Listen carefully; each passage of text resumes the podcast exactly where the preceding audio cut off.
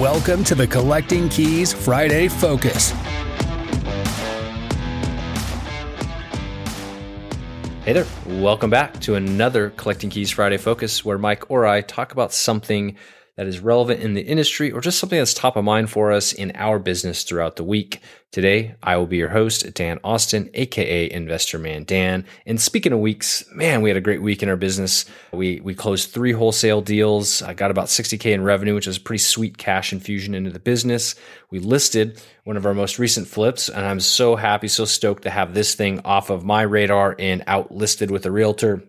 It's a project we've been talking about for the last couple months that I just despise. It went over went over budget, went over schedule, all for good and bad reasons. So I'm just happy to be done with that. And then we dove right into another renovation on one of actually properties we bought about a year ago. When we walked it, we we tokened it the the the heroin house because when we were walking it initially, Mike and I actually walked this property. We found some heroin pedophilia, pet pedophilia this is not the Jeffrey Epstein episode. This is not about pedophilia. This is heroin paraphernalia. Sorry, those two words are very close. Yeah, so we walked it. We found a bunch of heroin stuff there. So it's a heroin house, and it is also a piece of shit. As we opened it up, started gutting it when the tenants moved out, we realized the whole back of the house was like rotting away and just kind of floating there. So that's kind of fun. It's actually a good, probably a good deal breakdown, something that we'll talk about in future episodes because there's kind of a lot of intricacies with this deal other than it just being a rental property and us just renovating it because we're actually not sure what we're going to do now. So we might have to pivot, might have to adapt. Anyways, that is enough about me. Today's episode wasn't meant to be about me. It's actually meant to be about partnerships. I've been quite a matchmaker lately, helping people partner up and generally speaking, I get a lot of new investors asking me questions about partnerships, and they, in particular, ask me, you know, when, when or if they should partner up. They ask me, how do you even do that? Like, what does that legally look like? And then also, how do I protect myself throughout the partnership to make sure I don't, I don't lose or, or take undue risk with a partner? Because sometimes, I'll be honest, your partners may not be somebody that you've known for ten years or have that that long running relationship with, where you know, a family member or something. Not that you can always trust family members anyhow, I, I want to just go through. I'll answer those three questions quickly and kind of go over what I do. And and the reason why I think it's important to cover this topic as well is it's a piece of advice I do give new investors that have this fear of loss and they're they're in the analysis paralysis. You know, maybe they have an opportunity that I know is a good opportunity, but they're just they can't get off the bench for it. I tell them, you know, go and find a person, a good person you know that you that, that can complement your skills and partner with them. Even if you have all the resources, you know what, L- reduce the risk by partnering with somebody else, and also just gives you comfort that you have somebody to lean on when, when you're going through this. Okay, so when or if you should partner. So what they say uh, about partnerships in real estate is to to be successful, you need to have uh, you need to have opportunity like a deal. You need to have something under contract. You got to have resources like money and crews and and those sorts of things, or you got to have hustle. You don't have to have all three. You just have to have one because you can find or partner with others that can bring the the other one or two skill sets in with you. A great example of this is actually in our instant investor program where we were able to facilitate a partnership between two of our members. One of them actually got a deal under contract. He had the opportunity. And the other one runs a, a construction company and has a lot of knowledge and resources around rehabs and renovations. So we brought them together, and I have no doubt they're going to be successful. And that's just a great example of so somebody had the opportunity, somebody had the resources, and they both have hustle. That's why they're in a group. And now they came together and have a have a great chance at making a really fat profit on that deal. A second reason why you might want to partner, which I mentioned earlier about new investors, um, is it it's to reduce your risk or the perception of risk. Um, sometimes you're you're going to push yourself a little bit, and you know it's a good opportunity, and you have all the resources to do it, but you bring on a partner, um, and it's not just to reduce the risk, but it's to bring on a partner to um, see if they might be a good partner for other ventures and test them with uh, that situation. Um, but I will say this, just from a comfort level, it's sometimes nice just having another person to bounce ideas off of and have thoughts. Um, that's one thing that Mike and I complement each other uh, really well. We're both really open um, and really willing to take um, advice from the other person and other ideas from the other person. And that's definitely helped us be successful. So then we've talked about, you know, when or if you should partner up. Let's talk about how you do that And my biggest recommendation for folks is looking at a joint venture as opposed to starting a business together. It's like dating before you get married, you know, a handshake before you give them the hug and kiss, if you get my drift here. The reason why I say that is there's just a lot involved in starting a partnership and starting a business together. And it can get even messier, especially if you start buying assets together and, you know, say you hold rental properties together and you just have a, a lot intertwined as you tend to do as you start a business with somebody. It just gets messier on the exit if something goes bad, especially, you know, you get engaged and you don't like each other. Well, now you're married and, and you have to go through a divorce as opposed to with a joint venture agreement. You can just put a joint venture agreement together that's very limiting to just the circumstances. Maybe it's just one project.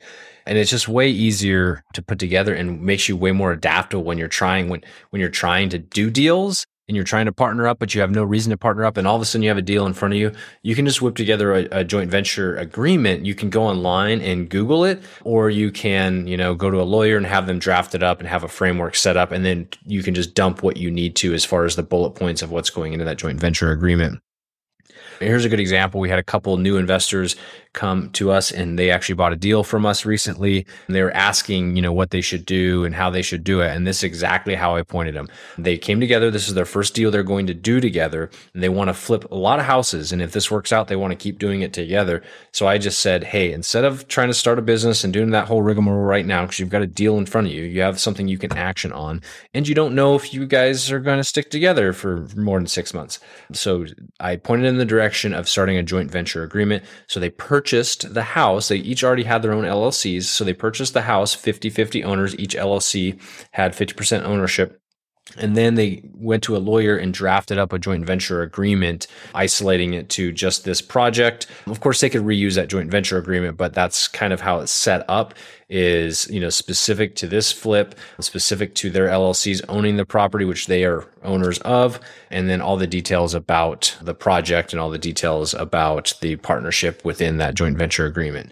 That's kind of my advice. If, if, you're going to do it, how you should do it, I would start there. And then if you want to go a little bit more advanced and you find somebody that you do want to start a business with, somebody like, you know, your, your Mike to your Dan, then uh, you can start looking at, you know, starting up a business, operating agreement, get shared bank accounts and, and all that sort of stuff.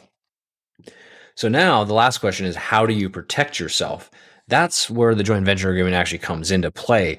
And that's what you put into the joint venture agreement. And what I always recommend is tell I tell people put whatever you are bringing to uh, the joint venture in the joint venture agreement and then also put what you your roles are in the joint venture agreement.